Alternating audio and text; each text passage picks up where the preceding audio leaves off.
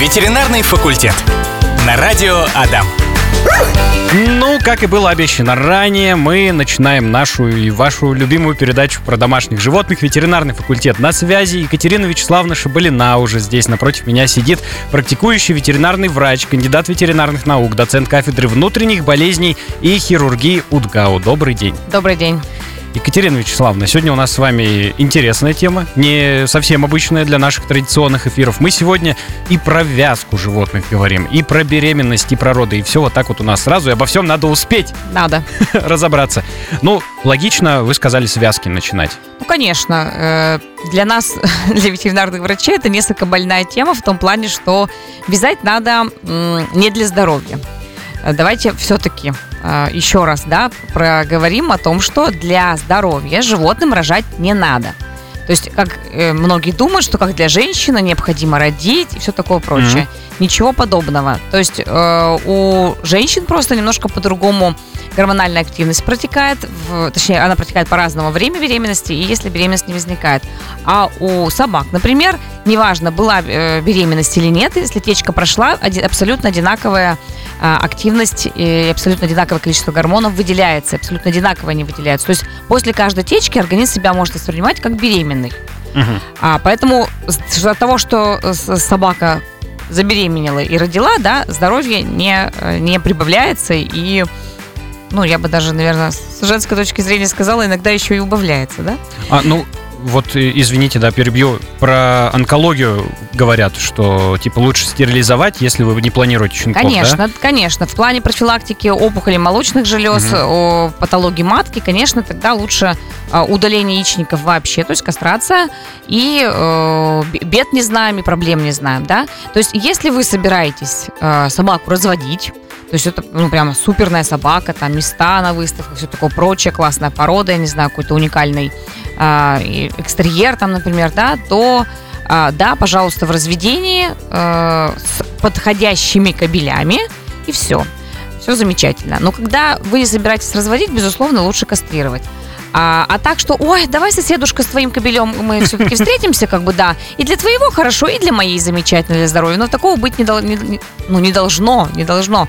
Э, Хотя бы просто потому, что, ну, куда девать щенков? Иногда действительно девать некуда. И получается, вот это бездумное разведение, оно и здоровье собаки подкашивает, и, э, ну, распространяет иногда нежелательное, м, нежелательное поколение, потому что оно может, может быть Проблем бездомных животных. да, и с какими-то генетическими дефектами. И бездомных животных количество, конечно, растет. Их так достаточно у нас. Так, отлично. И идеальный период для вязки тогда.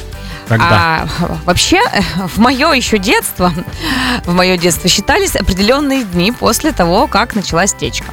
А, но сейчас мы все-таки с вами на, на таком уровне развития а, ветеринарной медицины, что я считаю, что а, ну, не грех к репродуктологу все-таки собаку сводить. Мгм. Значит, наше, наше мнение как репродуктологов все-таки состоит в том, что мы по трем показателям оцениваем, когда вязка оптимальна. Первый показатель – это э, мазок из влагалища де- делается, э, по нему определяется один уровень гормонов, и можно сказать, там, на второй, ну, через два дня например, или срочно сегодня. Сдается кровь на прогестерон, из, из вены берется кровь и сдается на прогестерон, то есть мы по его уровню судим, когда оптимальное время. И смотрим на УЗИ, смотрим яичники, э, э, фолликулы, когда овуляция и так далее. И, ну, и по, по пути в любом случае просматриваем матку, а вдруг и в ней проблема, и может быть не очень подходящий момент. Вот. Я знаю, что многие заводчики смотрят на что-то одно, либо на прогестерон, либо на, э, на мазочек, А, но на самом деле правила, мы же тоже нет, не, не- придумали это, да, то есть э, это все абсолютно э, научно объяснимо, физиологически объяснимо, а, что нужно смотреть на все три параметра. Это идеально. Просто кто-то не хочет э, в клинику вводить, кто-то не хочет время тратить, финансы, э, без- безусловно. А, но если мы хотим получить максимальное количество плодов, ну, в пределах Мгм. разумного, безусловно, да, и действительно получить э, щенков, а не так просто холостую вя- вя- вязку провести, то, конечно, лучше, лучше это сделать. Потому что многие говорят, вот у нас не получилось. То кабель не так, то еще не так.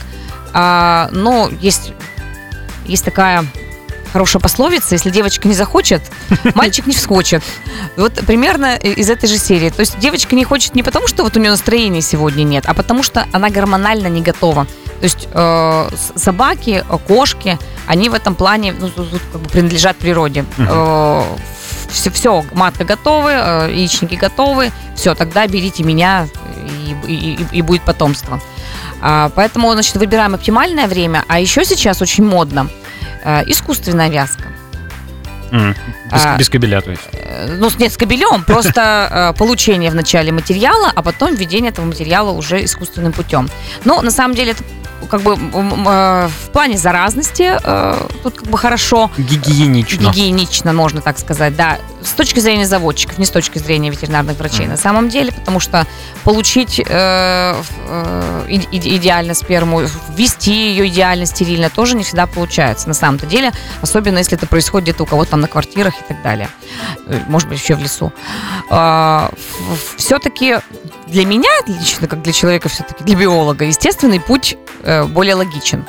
И по, по статистике, вот я так наблюдаю за годы, что многоплодные суки не дают действительно ну- нужное количество плодов после искусственной вязки. Такая вот закономерность видна. Не могу сказать, что ну, это всегда так, но в принципе просматривается. То тоже есть момент все-таки не, забыв- не- не забывать о природе. Но я тут не призываю ни в коем разе к э, естественной вязке. Это все равно выбор заводчиков, безусловно. Но тем не менее такая возможность Конечно, имеется. да, да. Имеется. Ну и не забываем, что иногда э, неплановая вязка, которая будет длиться одну минуту, она принесет достаточное количество плодов, чем то та, которая запланированная, самым лучшим кабелем и самым лучшим способом, а, ну, и, и- и правильно сделанная, э, со всеми замками и так далее. А почему? Потому что, возможно, вот как раз не угадали именно правильный период.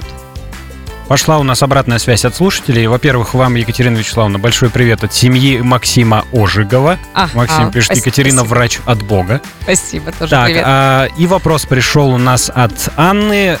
От Анны. Анна спрашивает, в каком возрасте можно стерилизовать кошечку? Это вообще самый популярный, Популярный вопрос программы да. «Ветеринарный факультет». Если мы говорим о кошках э, большинства пород, то, в принципе, с 6-месячного возраста это уже можно делать. Если мы говорим о кошках крупных пород, ну, мейнкуны, например, да, то имеет смысл попозже это сделать. Вообще считается, что кошек желательно кастрировать до первой вязки, ой, прошу прощения, до первой течки.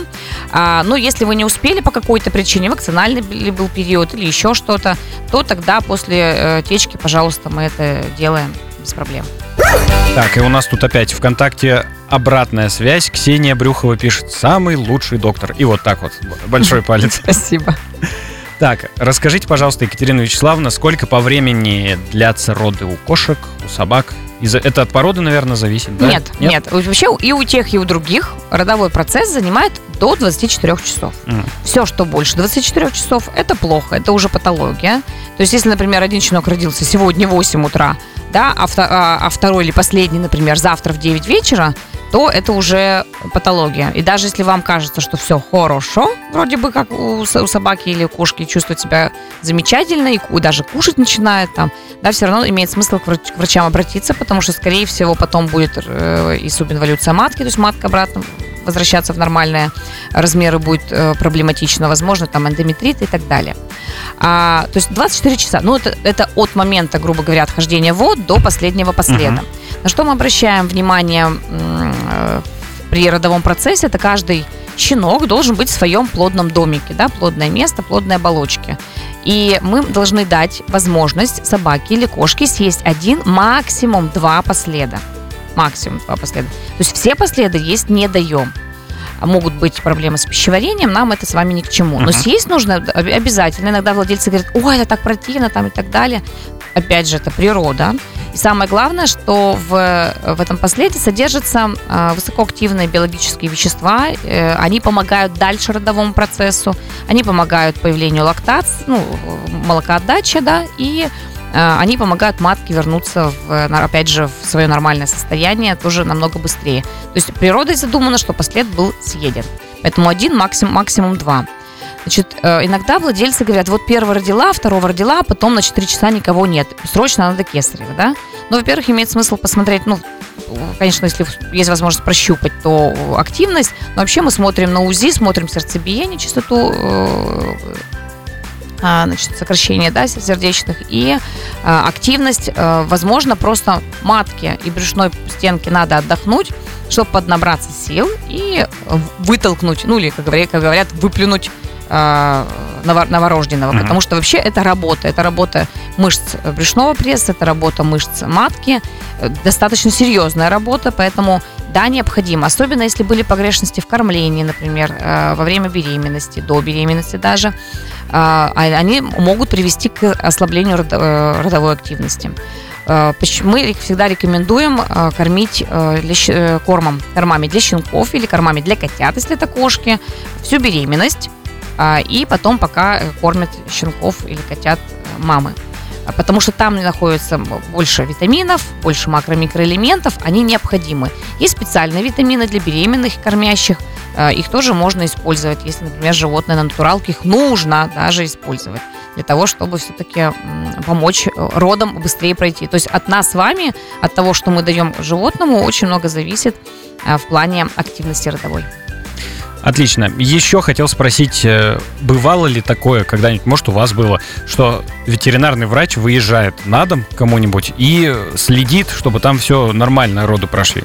Ну, на самом деле, Под наблюдением. Я, я сама по молодости так делала и ездила. Ну, была способна всю ночь, значит, роды принимать, mm-hmm. а потом еще э, целый, целый, целый день работать, да, а потом еще где-то там на лекцию успеть. Были, были времена, вспоминаю их как страшный сон на самом деле, ну, действительно, мол, мол, молодость такая штука. А, на самом деле, если процесс э, ну, без патологий, много же, как, как говорится, бабок-повитух, да, ну, это я не оскорбляю ни в коем разе, это закавычено. А есть люди, кто понимают, как рожают, э, они ездят, услуги оказывают, как правило, они намного дешевле. Заводчики помогают, безусловно, в клубах специалисты, там, зоотехники. Они знают многие моменты не хуже, чем мы, в случае, если это физиологические роды. Ну и действительно, с финансовой точки зрения, это, как правило, дешевле. Потому что услуги ветеринарного врача при, родах, при, при родах они, конечно, ну, более дорогие. Э, это все-таки наши знания в том числе. И оплата почасовая. Поэтому здесь, да, а если вот за сутки, сутки может э, рожать, э, да, поэтому не, не, не всегда все готовы, да, мы, честно говоря, в этом плане и говорим, что есть, если все хорошо, если все идет по плану, имеет смысл кого-то позвать, с кем, с кем проще договориться. Да, честно сказать, ветеринарные врачи настолько занятые, mm-hmm. что найти свободного не всегда есть возможность. Это правда. Вы еще про корма сказали, что надо кормить кормами для беременных, кормами для щенков, но есть люди, опять же, есть категория людей, угу. которые я не буду кормить свою животинку любимую вот этими вашими кормами. Корма. Он у меня на, на натуралке, натуралке. сидит. Да. Вот. А таким людям как быть? Вита- есть... Витамины, витамины для кормящих или беременных, для беременных кормящих. То есть обязательно нужен больше уровень кальция, фосфора, потому что плоды растут. То есть мама отдает плодам очень большое количество питательных веществ. Ну и кормить, естественно, нужно не так, э, не в таком количестве, не в таком объеме, может быть, более высококачественными продуктами во время беременности, потому что это действительно очень огромный расход. Ну и во время э, кормления, пока э, мама кормит, тоже, естественно, потому что щенки растут. Опять же, мама это тот транзит, который отдает все от себя э, для, для щенков. Поэтому о маме беспокоимся. Не, не зря ведь некоторые после родов вообще просто лысеют собаки. Овчарка, например. Я помню, овчарка превратилась в такую, ну, вот в китайскую голую, uh-huh. да, просто потому что, ну, вся беременность и, значит, и потомство высосали все питательные питательные вещества. Надо же обрасти. На это тоже нужно время. Лучше помочь. Но вообще корма в идеале, да? Ну, мы всегда топим за корма, просто так удобнее, да. Там все есть. И, конечно, удобнее, все, все замечательно. Но я не против натуралки, главное, чтобы она была сбалансирована. Но я же уже неоднократно говорила, вы себя научите правильно корми, э, э, правильно питаться. Суп да каша, пища наша, мало что об этом знают. Не сардельки там с пельменями покупными, да, а все-таки правильно сбалансировано. Но таких людей ведь немного. Честно, Большинство честно из нас сказать. питаются бутербродами. Да, завтраки, где мы с вами только что обсуждали, да. Екатерина Вячеславовна, а расскажите, пожалуйста, как все-таки надо себя хозяину вести, во-первых, э, во время этого родового процесса, так скажем. Потому что у многих людей, а, что это, кровь, паника начинается. И второе, как подготовиться там, а, как, может, место какое-то специально, там, покушать, попить, что-то поставить. Ну, первое, не паниковать, безусловно, самое простое, потому что, а, когда мы нервничаем, а, как владельцы, да, естественно, животное э, все это перенимают, ничего хорошего из этого не получится.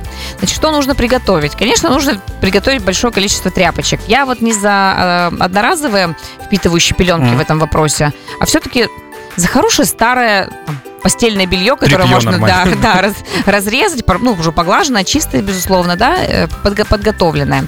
Значит, э, надо, надо понимать, что когда вы будете щенков или котят помогать раз... эм, Значит, растирать, эти все тряпочки потом стираться не будут, Мгм. это все, это, это все выбрасывается. Поэтому не надо там красивые, э, су- су- суперные, там, я не знаю, свои Может, кто-то любит своих животных настолько, Может что там быть. царские палаты. может быть, но материал должен хорошо быть впитывать, то есть впитывающий, то есть не надо шелк там Мгм. или вискозу использовать. А, то есть большое количество тряпочек. Грушу надо купить, детскую э, маленькую грушу, потому что бывает, что нужно отсасывать э, слизь из носовых ходов и из э, ротовой полости. В принципе, видюшек по этому поводу много в Ютубе можно посмотреть. А груша это клизма? Г- Груша, да, да, да, да, да, да. Ну, как, как хотите называйте. Для меня все, что большое клизма, все, что маленькая груша. Потом, ну, на самом деле, я помню просто, когда я была школьницей и рожала моя собака, щенилась, да, то мы отсасывали вот так вот, ну, естественным путем изо, изо рта в нос, так скажем, да. Ну, понятно, что своей собаки я ну, и не брезговала, и, да и по, большому счету ничего плохого в этом не видела, да. Сейчас с точки зрения врачебной есть гру- груши, клизмы, там э, различные приспособления. На самом деле я еще тепло и нежно люблю шприцы, можно даже в конце концов и шприцы использовать. Но Мгм. это в умелых руках, безусловно. Потом, что нужно, конечно, это э, телефон на связи всегда, чтобы вы могли кому-то позвонить в плане врача или э, заводчика или еще кого-то какие-то, потому что иногда нужен волшебный пендель. Иногда нужна реальная рекомендация. А, Обязательно, что на что я прошу обращать внимание, нужно всегда после того, как вы приняли щенка, все пуповина обрезана, все хорошо, все обтерто, он уже даже, ну, п- мама облизала. Посмотрите на верхнее небо, то есть откройте ротовую, э, рот. Мгм. Надо посмотреть верхнее небо, нет ли там волчьей пасти, потому что, как правило, такие щенки или котята, они не жильцы. Ну, есть возможность оперировать их в более позднем возрасте, но там есть свои нюансы, и поэтому, в принципе, считается, что лучше таких, таким не давать э, возможность уже и присасываться, не давать возможность жи- жить. Ну, как бы это уродство. А как вот обыватель может определить? Да, э, если Наличие. откроет, дырка там, А, щель, просто... там щель, там большая Мгм. щель, то есть нет вот этого привычно привычного неба. То есть на свое ли можно посмотреть в зеркало, там на, соба- на- у собаки у своей или у кошки, да, а тут у, щ- у щенка там реально щель. Бук- Буковкой В там может быть, или вообще просто Мгм. дыр- дыр- дырочка, отверстие. А, что еще? Иногда рекомендуют иметь с- э, препараты, которые стимулируют э, сокращение матки. Вот здесь мы, конечно, как врачи выступаем против бездумного их использования, потому что когда еще нет ни одного щенка и уже начинают э, делать этот препарат окситоцин, то, возможно, своего окситоцина не хватит для того, чтобы а, выдать последнего щенка или котенка. А, Опять же, помню, что процесс биологический. Но если никто не выходит или кто-то застрял и не, и не получается вытащить, вытянуть, имеет смысл, ес- естественно, ехать уже в клинику. Вот здесь у вас тоже должны быть уже какие-то контакты или какие-то наметочки, что кто-то близко, что точно есть хирург там, например, потому что нужно кесарить. Иногда нужно Мгм. кесарить. Ну и все-таки давайте назовем вещи своими именами. Э, Цель зачастую наша врачебная спасти маму, не всегда щенков. То есть между тем, чтобы спасти щенка или спасти маму, мы всегда выбираем маму. Ну, такая наша работа, к сожалению. Иногда приходится ч- кем, кем-то жертвовать. Ну, то есть э, щенки без мамы потом тоже могут не, не, не, не выжить. Но это, опять же, биологический закон, на самом деле. Да? Ну, хозяева, наверное, тоже маму выбирают, потому что А, член семьи Вот сколько лет? Не всегда, не, Не всегда, всегда? все так однозначно, да. То есть иногда встает вопрос, что, например, мама не операбельна, ну, например, порог сердца или еще что-то, вязка у нее уже была, или она не запланированная Мгм. была, или э, кабель был не соответствующего размера, слишком большой, да. Мы идем на внеплановую или плановую операцию и не даем щенкам развиться дальше, а оставляем все, все делаем для здоровья мамы. Что еще нужно, это на следующий день хотя бы прийти на УЗИ матки, посмотреть, точно ли не ли осталось, не осталось последа в матке или куска последа, все ли хорошо, нет ли кровотечения там и так далее. Подстраховаться, потому что очень часто потом мы не можем, приходится нам лечить эндометриты, которые, кстати, не так часто встречаются, как у женщин, если уж на то пошло. Но если встречаются, и потом, кстати, в этом и кроется тоже неудачная вязка а, в следующий раз или там через, через течку. Не, нет, э, не, не происходит беременности даже с опытным кобелем, у которого вроде в истории все, все всегда было хорошо. Потому что имплантация эмбриона не происходит.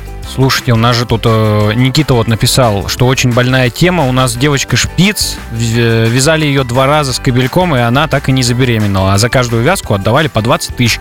Решили, что и без щенков проживем. Вот что-то я забыл про Замечательное решение, да, на самом деле. Вот бывает- есть такая штука, вот я, по крайней мере, верю в судьбу, да, и считаю, не судьба и не судьба, да, Мгм. но бывает действительно неправильная ну, неправильно рассчитанное время вязки, бывает и в каб- в кабеле проблема. Но по поводу оплаты, тут уж кто как договорился, тут я, ну, это не наша вообще врачебная тема, да. Но жалко, конечно, мне было бы жалко тоже. И напоследок еще хотел спросить. э, Щеночки и котятки, они же такие милые, их все очень любят тискать. Э, Спустя какой период времени после родов, понятно, что не на следующий день, а можно уже брать э, на руки котят, щенков? Ну, брать-то можно сразу, приучать, э, что маму, собаку или кошку, что вы... Будут трогать. Да, будут Мгм. трогать, что вы не отбираете и так далее. Нет, надо, надо приучать к рукам обязательно. Я, кстати, забыла сказать, что самое главное, к чему надо готовиться еще до вязки, это к тому, что после, э, после родов э, у некоторых, особенно собак, некоторых пород, нужно будет делать ремонт дома, квартиры или какого-то там, да, или нужно будет сделать вольер. Там от одного-то щенка бывает. Конечно, а когда, а там есть Целая 10 рава. овчарок, естественно, которых вы будете раздавать уже там ближе к двум-трем месяцам, там, там можно раз- дом вообще потерять.